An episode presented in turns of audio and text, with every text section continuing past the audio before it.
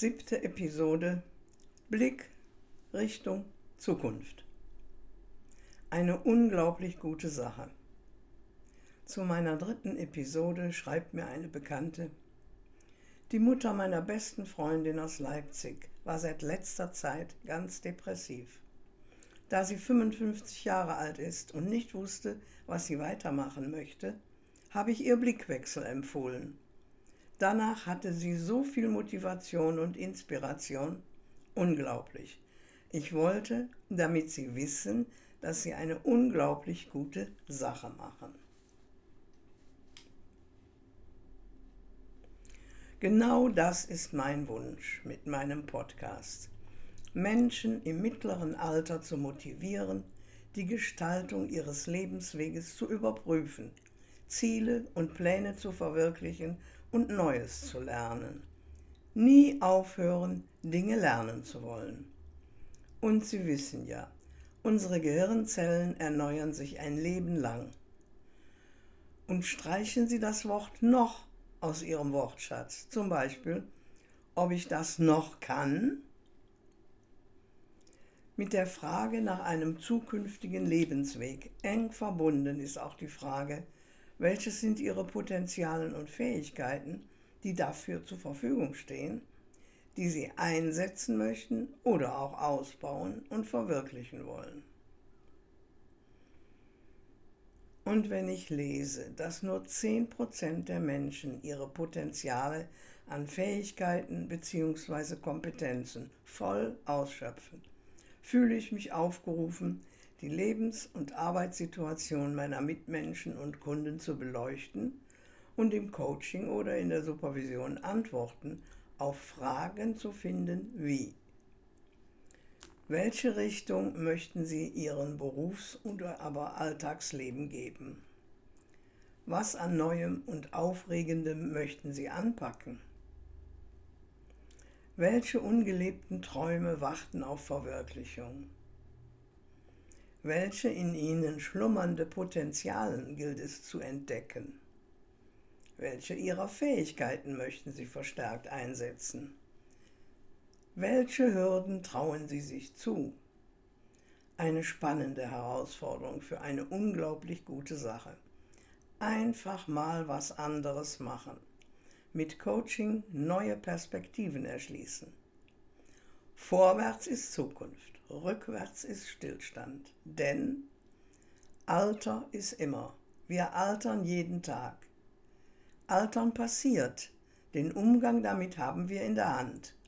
Auf geht's. Jetzt erzähle ich etwas über Altersbilder und Altersselbstbilder. Altersbilder sind individuelle und gesellschaftliche Vorstellungen vom Alter vom Altern oder von älteren Menschen. Alters-Selbstbilder sind Vorstellungen, die Menschen, also auch Sie, von ihrem eigenen Älterwerden haben. Das Alters-Selbstbild beruht auf Selbstwahrnehmung, bezieht sich auf psychische und stimmungsmäßige Aspekte. Das Alters-Selbstbild misst sich am Idealbild, also daran, wie jemand gerne im Alter sein möchte. Was haben Sie für ein Bild vom Älterwerden? Wie sehen Sie sich selber? Was ist Ihre Vorstellung? Haben Sie zum Beispiel im Blick, dass zwischen einer Frühverrentung mit 55 plus X und dem wirklichen Alter mit 75 plus X eine wunderbare neue Lebensphase entstanden ist und diese gilt es zu nutzen. Unsere Gesellschaft wird beständig älter. 1970 waren ca. 11 Prozent der Bevölkerung in Deutschland 67 Jahre und älter. 2018 waren es bereits 19 Prozent. 85 Jahre und älter waren 1970 nur 0,6 Prozent. 2018 bereits 2,7 Prozent. Tendenz weiter steigend. 13 Jahre länger leben. Die Altersforscherin Susanne Wurm von der Uni Greifswald sagt, dass Menschen, die mit dem Älterwerden persönliche Ziele und Pläne verbinden, länger leben. Ihre Lebenserwartung erhöht sich um bis zu 13 Jahren. So das Ergebnis von Überlebenszeitanalysen der Universitätsmedizin Greifswald. Vor allem eine gewinnorientierte Sicht aufs Älterwerden trägt zu einem langen Leben bei. Hier zeigen sich die 13 Jahre Unterschied, wie stark Menschen das Älterwerden mit persönlicher Weiterentwicklung verbinden. Ob sie also Ziele und Pläne haben, Ideen verwirklichen oder etwas Neues lernen können, das Empfinden von Sinn im Leben ist eine wichtige Energiequelle, ein Lebensantrieb. Eine Pille einzunehmen erscheint einfacher als einen anderen Blick auf das Älterwerden zu haben. Nie damit aufhören, Dinge lernen zu wollen. Das ist laut Psychologin Susanne Wurm eines der Rezepte für ein längeres und zufriedenes Leben. Wie ist mein Weg ins Alter? Schon in jungen Jahren wurde mir klar, ich bin ein Berufsmensch, liebe arbeiten mit und für andere, möchte etwas Sinnvolles tun, etwas, das mich fordert und fördert zugleich. Berufliche Tätigkeit ist mein Lebensinhalt und daraus ziehe ich Kraft, behalte Freude am Weiterlernen, das ist meine Lebensqualität, mein Leben, meine Berufung. Ich habe mit 35 Jahren das Studium der Pädagogik abgeschlossen, die Basis für mein weiteres Lernen. Mit 55 Jahren habe ich berufsbegleitend die Supervisions- und Coaching-Ausbildung absolviert. Später dann noch die Organisationsqualifikation drangehängt. Und mit diesen Ausbildungen und meiner langjährigen beruflichen Erfahrung im Verwaltungsbereich habe ich meine Praxis für Coaching und Supervision in Berlin 1994, also mit 57 Jahren, eröffnet und das neue Institut für Kommunikation und Erwachsenenbildung, abgekürzt NIKE, gegründet. Bis heute bin ich mit der Beratungstätigkeit glücklich. Jede, jedes Coaching, jede Supervision, jede Gruppe bieten mir interessante Kontakte. Nie langweilig, immer aktuell, lehrreich, abwechslungsreich. Eine erfüllende Tätigkeit. Was mit 40 oder 50 einfach so geht, bekam allerdings mit zunehmendem Alter eine neue Dimension. Ich sage heute, irgendwann wird das Alter ein Thema, ob gewollt oder ungewollt. Und wenn nicht für mich selbst, dann auf jeden Fall für mein Umfeld. Von meinen Freunden und Bekannten kommt öfters die Frage, wie lange willst du noch arbeiten? von Kunden und Auftraggebern, wie alt sind sie eigentlich? Und von meinen Berufskolleginnen, wow, du arbeitest noch? Recht bald musste ich mich damit befassen, dass die scheinbar harmlosen, aber auch ehrlich interessierten Fragen und Anmerkungen einen toxischen Anteil haben. Da waren ein paar Zuschreibungen drin, die es in sich hatten ob die in ihrem Alter noch kompetent und professionell genug ist oder kann wohl nicht loslassen. Wieso geht sie nicht in Rente, hat doch genug geleistet. Seltener die offen interessierte Frage nach meinem eigenen Lebensplan, den Dingen, die mich im Beruf faszinieren. Und dies altersunabhängig. Denn das Interesse an beruflicher Tätigkeit der Faszination des Arbeitens mit Menschen und Organisationen. Die Neugierde auf neue Erfahrungen und Erkenntnisse endet nicht an einer bestimmten Altersgrenze. Weder der von unserem Rentensystem festgelegten, noch der von unserem Umfeld per eigenem Altersbild zugeschriebenen.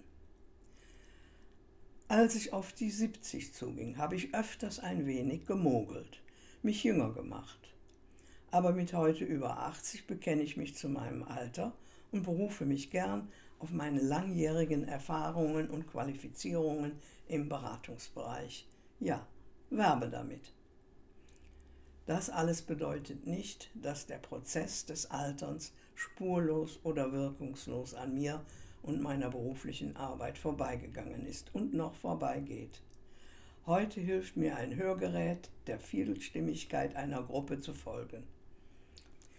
Schon länger achte ich darauf, mit meinen Kräften und Energien sorgsam Haus zu halten.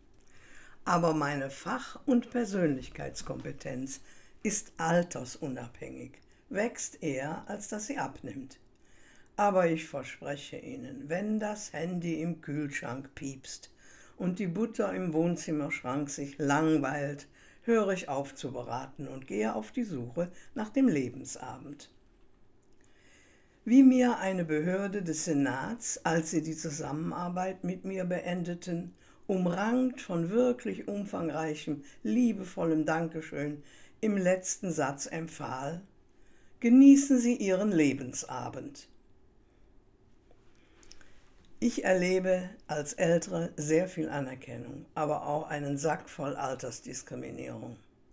Und ich bin dünnhäutiger geworden und stelle fest, dass die meisten über ein Altersbild verfügen, das noch aus der Generation unserer Großeltern stammt. Aber den Spaß an der Freude lasse ich mir nicht nehmen, denn ich habe viel Erfahrungen und Qualitäten anzubieten. Ein Altersvorteil, alles geschmückt mit Humor und Lebenslust. Und Platz in der U- und S-Bahn gibt's auch. Weiße Haare machen Platz. Und wenn ich mit den Wehwehchen zum Arzt gehe und sage, ich bin berufstätig, kommt ein fast entsetztes Und was machen Sie da? Behandelt aber werde ich wie leicht behindert bzw. eben alt, bekloppt. Ja, schauen Sie mal auf Ihr Alter, sagt der Arzt. Tue ich jeden Tag. Davon gehen die Wehwehchen nicht weg. Eine Kollegin wollte mich als Coach empfehlen, aber wie umschreiben, dass es sich bei mir um einen etwas älteren Coach handelt? Sie erfand die Bezeichnung Grande Dame des Coachings. Ich fühlte mich geehrt, die Kundin berate ich immer noch. Frage mich mal einer, wie anregend es ist, immer wieder Neues zu erfahren Einblicke in andere Berufs- und Lebenswelten zu bekommen und zu erfahren, dass die Fragen meinerseits oft die entscheidenden Impulse für meine zu coachenden Kunden beinhalten. Das war mit 40 so und ist mit 80 nicht viel anders. Ich coache und supervidiere aus und mit Leidenschaft. Aber Arbeiten mit über 80 ruft alle zur Verfügung stehenden Vorurteile und Kritiken auf den Plan dass Coaching und Supervision Spaß macht, der Kontakt zu Menschen, insbesondere auch Jüngeren, mit Neugier eine Quelle der Lebensqualität und Lebenslust bedeutet, wem darf ich das erzählen? Und dass die altersbedingten Wehwehchen mit jeder Beratung geringer werden. Und wo gibt es denn schon mal auch Anerkennung, tolle Beziehungen? Auch wenn ich eine Supervisionsstudentengruppe unter die Chaosgruppe führe bzw. einordne, beinhaltet die Zusammenarbeit viel Anerkennung, Wertschätzung, zum Teil auch Bewunderung für deren Lebenswege. Schon viel gemacht und ausprobiert, jetzt studiere ich überzeugt soziale Arbeit. Einfach toll, anregend und aufregend. Ihnen möchte ich Mut machen, das Älterwerden nicht als Hürde zu sehen, sondern als Chance, als Raum zu sich und ihren Möglichkeiten zu finden, diese zu nutzen und weiterzuentwickeln. Coaching ist eine berufsbezogene Beratungsform. Daher liegt mein Schwerpunkt überwiegend auf beruflichen Zusammenhängen. Vergessen möchte ich aber nicht, dass viele Menschen nach getaner Berufsarbeit ganz hervorragend mit Müßiggang, Weiterbildung, Gartenarbeit, Büchern, Zusatzstudium und anderes mehr ein sie erfüllendes und entspanntes Leben genießen. Aus meiner Praxis. Die Stups-Methode. Diese sehr ernsthafte Zusammenarbeit im Coaching-Prozess nenne ich hin und wieder gerne etwas salopp mein Stups-Coaching. Stupsen, jemanden leicht stoßen. Ich denke in der Beratung laut, gebe Denkanstöße, Anregungen, Fragen, höre sehr gut zu, bringe neue Aspekte, Ziele ein und stupse etwas an, was, wie ich vermute, sowieso gerade passt, dran ist, was die Hürden leicht nimmt. Und schon entwickelt sich aus einer kleinen Wolke ein heller Wolkenhimmel, und wenn die Sonne scheint, also ihre Kreativität aufblüht, sehen wir Neues, Zufriedenstellendes. Der Blick wechselt, hat eine neue Richtung in die Zukunft, schafft Energie und macht zufrieden. Es ist so viel möglich. Hier jetzt ein Coaching-Beispiel. In einem kürzlichen Coaching erlebte ich wirklich beispielhaft, was sehr oft passiert, dass in vielen Beratungen die Antworten schon ganz nahe sind, aber es fehlte das Vertrauen zu eigenen Intentionen und Gedanken. Es handelte sich um einen Mathematiklehrer, Studienrat in der Lebensmitte, der die Lust am Lehren, kreativen Arbeiten verloren hatte. Zu viel Vorschriften, wenig Freiraum zum kreativen Denken und Handeln, Frust auf allen Ebenen. Er überlegte, einen anderen Beruf zu ergreifen, vielleicht als Berater, im sozialen Bereich sich engagieren, vielleicht eine Therapieausbildung machen und anderes mehr. Dann habe ich ihn gestupst.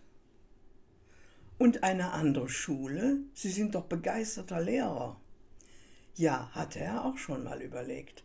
Dann flossen die Ideen und Gedanken. Wir haben auch Besprechungen geprobt.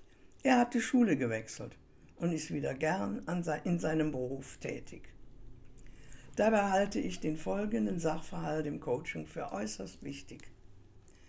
Eine wesentliche Annahme der systemischen und der lösungsorientierten Beratung ist, dass jedes Individuum bereits die Lösung in sich trägt, zu der der Zugang offensichtlich verwehrt ist.